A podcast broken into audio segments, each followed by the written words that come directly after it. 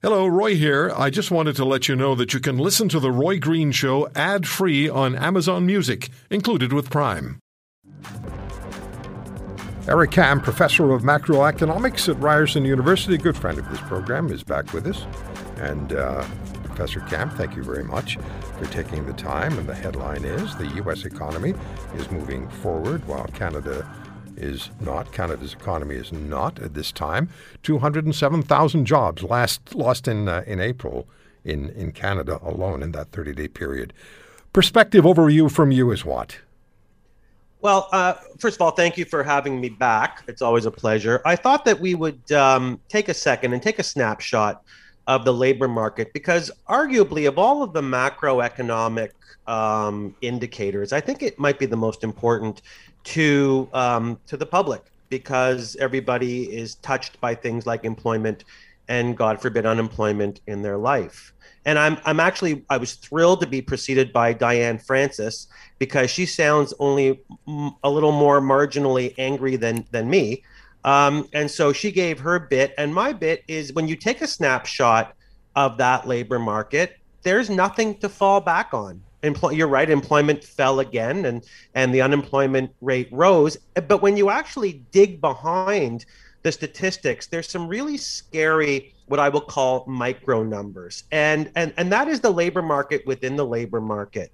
Uh, the number of employed people working less than half of their usual hours increased by almost 30% uh, total hours worked fell 3% in key areas like services, accommodation, retail, trade. And then one of my favorite statistics is what's called the labor utiliz- underutilization rate, which basically is the number of people who want to work, willing to work, able to work, and they are working, but they want to work more, um, rose to 17% of those people who are actually currently earning. So you put that all together, and it really is a pretty dismal picture of a labor market. And I liked that that Miss Francis, and I respect her column as well. She said we just don't really seem to have a prime minister right now, and I would argue that a uh, no, we don't seem to have one who's concerned about the economy. That's for sure. And B, when you look at what's going on in the United States, they are having things like uh, real tor- uh, corporate tax incentives to reopen, 100% tax deductible investment credits and we have none of that going on in in Ontario specifically, Canada in generally. And so when you see things like the labor market getting slammed, especially with women and marginalized workers, it's really it's sad, but it's hard to be surprised, Roy. Yeah, can I keep you uh, focused right on your microphone there, Professor? Because you drifted off a little bit and we, we lose the audio. But I hear what you're saying. So, here, let me ask you this question.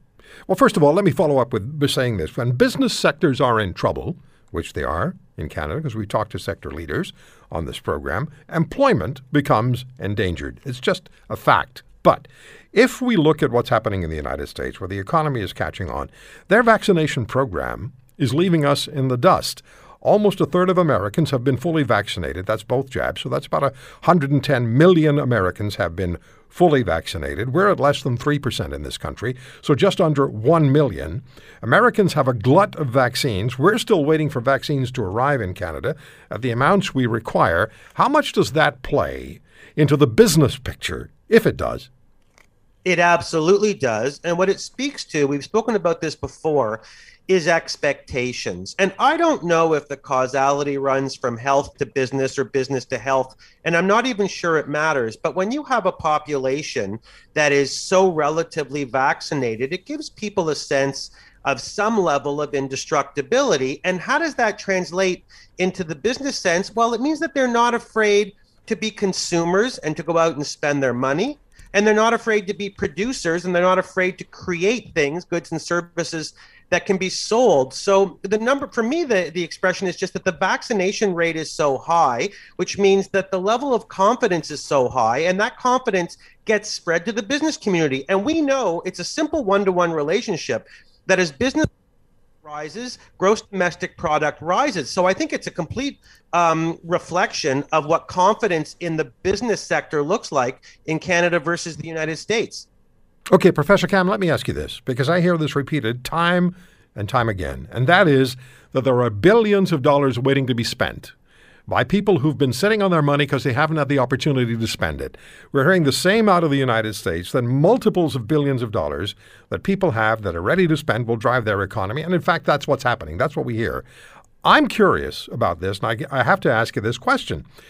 If we have billions and billions of dollars that have been set aside, that haven't been spent, that are going to fuel the economy moving forward as people are once again allowed out out of their homes and, and, and business resumes and retail resumes, how does that how does that uh, work when at the same time we have national polling that shows over 50% of the Canadian population is less than $200 a month, uh, $200 away from not being able to pay their bills at the end of the month. The two don't they, they don't connect for me. They don't connect for you. They shouldn't connect for you because you are a, discerning citizen who's able to tell fact from nonsense. I've said it before, I'll say it again. There is no pot of money at the end of this rainbow. We are in no position right now as an economy, as a country, to be saving the types of dollars that people up in their minds that exists somewhere. Yes, wealthy people will always have money to spend, but I want to see statistics on these savings figures. I haven't seen any. The only statistics I've seen are the number of people that are one paycheck away from complete and utter insolvency. So my argument is, and much like your your medical questions where you want to see data, I want to see data, and well, I, I, don't do. see data yet. I do want to see data because I'm being asked to move forward based on trust. And I can't do that unless there's something to back it up. I can't move forward on something that NACI, for example, is suggesting is appropriate unless I can see data that backs it up. Because it, it affects me, it affects you, it affects all of us. We need to see the information because we're the, we're the outlier now. Canada's the only country that's doing this, and we need to know that the facts are what they say they are. Let me ask you this upside of things, where is it? Where's an upside? Economically. the upside, and and it, it may sound a little bit flimsy, but I'm going to put it out there anyway. An economy is a very very funny machine. And uh, the only thing we know about an economy, the only thing we know, Roy, and I've studied it for about 21 years, is I equate the economy to a roller coaster. We know it's going to go up we know it's going to go down. As economists, the only thing we can really try to do is keep the ups from getting not too high and the lows from not being too low. So here's the good news it will recover in due time. But the question is when we say recover, it's like walking down the stairs playing with a yo yo. We may have some short term bursts, and we will. But you know, you often bring up my students, Roy, and they want to know how long, Professor Kam, until we're no longer in debt. And I hate to tell the good listenership, but the answer now is not in my grandchildren's lifetime. So, what is the positive? The economy is going to rebound. But to what? Will it ever reach pre pandemic levels? And I'd argue in some uh, indicators, the answer is no. Uh, not in your grandchildren's lifetime will we recover and get out of debt. That is assuming that things don't get worse. And I don't want to be the negative, uh, negative uh, net here but we're counting on, and this is what governments tell us repeatedly interest rates are low, so let's continue to borrow. Well, we can't be assured that interest rates will stay low, and inevitably and invariably, and historically, they don't. Let me ask you this What is the most key indicator that you look for when you're looking at where we are economically? When you study the, the patterns and the trends, what is the one indicator that you go to most? What's your go to? The labor market. I want to see what the unemployment rate is. I want to see what the underutilization rate is. And I mean the labor market in its purest term. I don't mean my cousins who lie on the couch all day and don't work. I mean the people that are re- ready to work, willing to work, knocking on doors, trying to get jobs, but there's no job there. I think that is the one that affects the most people. So you want my most important one, it's jobs, because when people are working, people are spending, and when people are spending, the economy is booming. Who are these cousins of yours? Uh, my mom and dad are listening, so I'm just going to pass on that. But I'd like to wish all the mothers out there a happy Mother's Day. Well done. Good recovery. Very good recovery. If you want to hear more, subscribe to The Roy Green Show on Apple Podcasts Google Podcasts, Spotify, Stitcher, or wherever you find your favorites. And if you like what you hear, leave us a review and tell a friend. I'm Roy Green. Have a great weekend.